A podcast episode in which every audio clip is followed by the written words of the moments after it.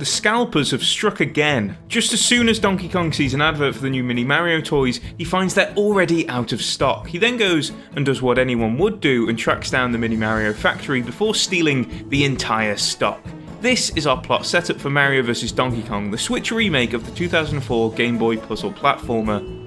Through a series of worlds, Mario follows Donkey Kong with each individual level being split up into two segments one where you have to grab a key to unlock a door, and the second where you pick up the miniature version of yourself. It's a simple game, perhaps oriented towards a younger audience, especially with the ability to make the game easier with casual mode. The mechanics do reflect that.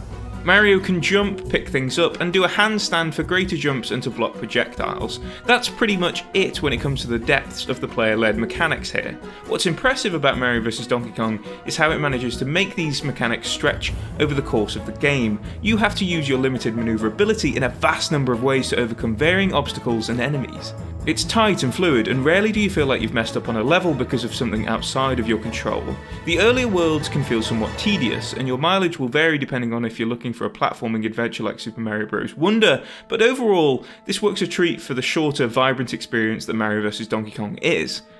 The difficulty ramps up rather well towards the end of the game, and while there were some moments that proved frustrating, nothing felt impossible, even as I endeavoured to collect the three presents in each level. It's fairly easy to do a perfect run of a level on your first try, which might have made Mario vs. Donkey Kong suffer when it comes to replayability. Luckily, this is where Time Attack comes in, a new mode you can get your hands on after the credits roll, where you can really put your puzzling skills to the test as you beat your previous best time.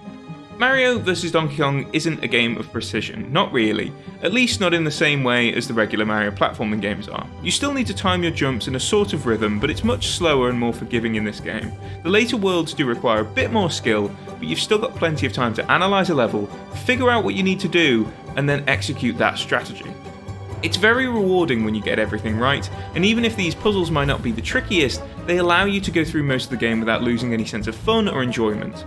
The only question you really need to ask yourself before picking up this colourful return to a Mario classic is how much you enjoy the core experience. Luckily, the demo can give you a taste of what you're getting, but besides the Donkey Kong boss battles, you are largely doing the same things over and over. The worlds change, and there are new level and enemy mechanics brought in, but at the core, very little is different. That core experience is very enjoyable though, as it allows a player to really master the few tools available to them in order to most effectively solve the problems in front of them. However, another player might find this experience overly repetitive. It's a personal thing, but I mostly had a blast with it. If you do find that experience to be rewarding, you get plenty of it. Even after the credits roll, you can dive back in via the World Plus levels.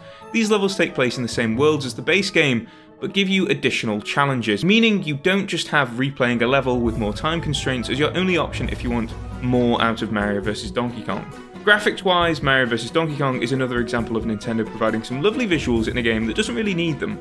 The colours of Mario vs. Donkey Kong pop beautifully on a Switch OLED model, and each world has its own distinct look.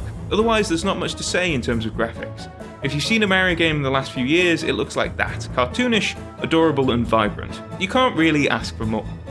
At the end of the day, Mario vs. Donkey Kong is simply effortlessly fun, and that's what you come to the Mustachioed Plumber for. It's another example of the commitment Nintendo has for Mario, and with tight mechanics, plenty of gameplay, and varied puzzles, it is a great representation of him. If you're looking for a Mario platformer that differs from the norm, this is a great option.